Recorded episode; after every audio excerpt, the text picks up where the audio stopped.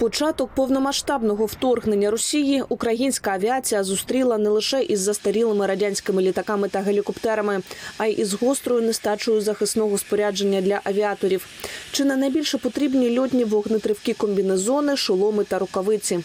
Закрити цю проблему допомагає ініціатива Flight Gear Ukraine двох американських авіаторів у відставці Тревора Герстена і Пітера Грінбурга.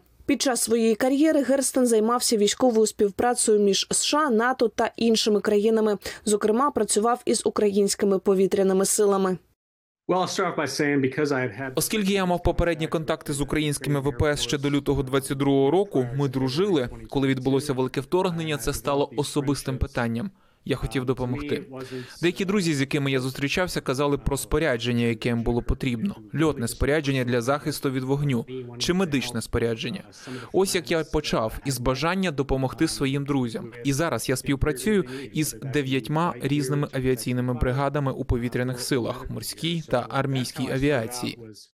До ініціативи Герстена приєднався і пілот F-16 ВПС США у відставці Пітер Грінбург. Вони почали збирати вживане і цілком ефективне оснащення, яке жертвують американські та європейські пілоти у відставці.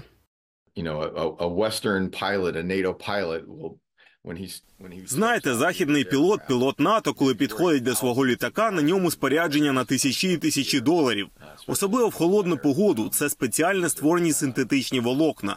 Деякі з цих комбінезонів навіть містять кевлар, який використовують у бронежилетах, коли на пробивному одязі.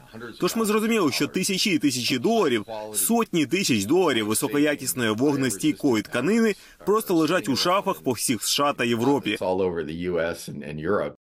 Захисне обмундирування західних пілотів передають українцям адресно відповідного розміру конкретним авіаторам, які виконують бойові завдання. Також купують нові елементи спорядження у співпраці із благодійними організаціями Wingmen for Ukraine та White Stork.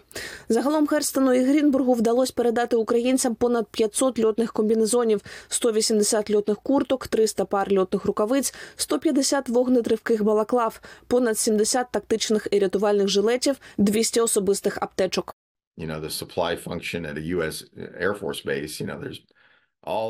Ви знаєте, якщо ви підете на склад на базі ВПС США, знаєте, там є усе це спорядження у надлишку. Вони мають усі можливі розміри, але в Україні це не так. Тож шукаємо спорядження відповідно до розміру і зросту, розмір грудей окремих авіаторів. І Ми також почали працювати з рятувальниками, а також із пожежниками, тому що всі вони потребують найкращого можливого спорядження. Отже, наша мета полягає в тому, що будь-яке обладнання та будь-який одяг, який ми можемо надати, ми надамо, тому що саме він може врятувати життя цих хлопців. Вони щодня в бою. Вони виконують набагато небезпечніші місії, ніж я коли-небудь літав у своїй кар'єрі. Тож мати можливість надати їм щось, що могло б врятувати від поранень або від смерті у випадку катапультування чи нещасного випадку, це справді честь робити це.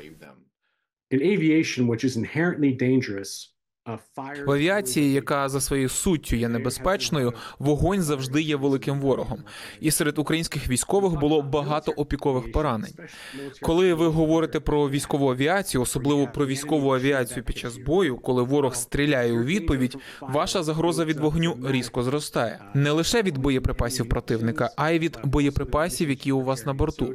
Тож вогнетривке спорядження рятує життя. А в авіації, коли справа доходить до пожежі, часто секунди вирішують, чи виживе хтось, чи загине. І тому наша філософія і наша мета дати якомога більшій кількості українських авіаторів ці секунди часу. Український льотчик Фантом розповідає, що Герстен і Грінбург значно допомогли і повітряним силам України, і армійській та морській авіації. Також за його словами, українські та західні пілоти у відставці підтримують тісні контакти. Велика іде допомога від е, наших е, партнерів е, льотчиків. Вона вже почалась дуже давно, від ще не помиляюсь, з 97-х років, і потім вже продовжувалась під час спільних військових навчань. Чисте небо у 12-му році і в 18-му році, і вже льотчики особисто один з одним могли познайомитись. Такі більш тісні взаємовідносини. Звичайно, під час під час цих навчань І наші пілоти, і їхні пілоти е, обмінювалися досвідом. Е, Ми навчалися, як е, західні повітряні сили ведуть повітряні операції, тобто наші вже льотчики набиралися досвіду. І потім, коли вже почалась повномасштабне вторгнення в 22-му році, саме ті тісні взаємовідносини допомогли отримати нам багато різноманітних е, і матеріальних, і нематеріальних, можна так сказати, речей. Зокрема, розповідає Фантом, західні авіатори підтримують українських побратимів у їхньому переході на винищувачі четвертого покоління F-16. коли почалось е, питання перепідготовки льотчиків на новий тип літака, ще да, навіть до того, як було відомо, який літак це буде е, замінювати наш застрілий радянський парк, е, ми вже почали працювати над тим, що треба міняти концепцію і підготовку. Тобто, ми вже розуміли під час цих навчань, що е, наші підходи, наші процедури вони відрізняються і е, це, це якраз пілоти, е, партнери, і не тільки американські пілоти, і е, інших країн. Е, Вони формували е, свого роду підготовки, е, онлайн підготовки, щоб ми вже знали, в якому руслі рухатись, щоб після цього вже покращити і пришвидшити можна, так би мовити, перепідготовку на літаки F-16. І ми, наші пілоти, ми даром час не втрачали і готувалися хто як міг. І ці ж пілоти нам допомагали з е, інформацією з відкритих джерел, звісно, ту, яку вони могли з нами ділитися, і навіть своїм досвідом. За цю підтримку українські льотчики дякують, відправляючи західним свої шеврони. when we visit a base and you Коли ми відвідуємо базу і передаємо комусь льотні костюми, рукавички та куртки, які їх захистять, вони дуже дуже вдячні. І підрозділи завжди надсилатимуть у відповідь шеврони. А ми надсилаємо ці шеврони донорам. Це можливість для українців висловити подяку, але це також допомагає побудувати особистий зв'язок, тому що є хтось на Гаваях, в Айові чи Каліфорнії, хто знає зараз у моєму льотному комбінезоні літає пілот Міг 29 в 40-й бригаді. Pilot in the 40th brigade При цьому західні авіатори дуже добре усвідомлюють, які надзвичайні виклики стоять перед українськими повітряними силами зараз.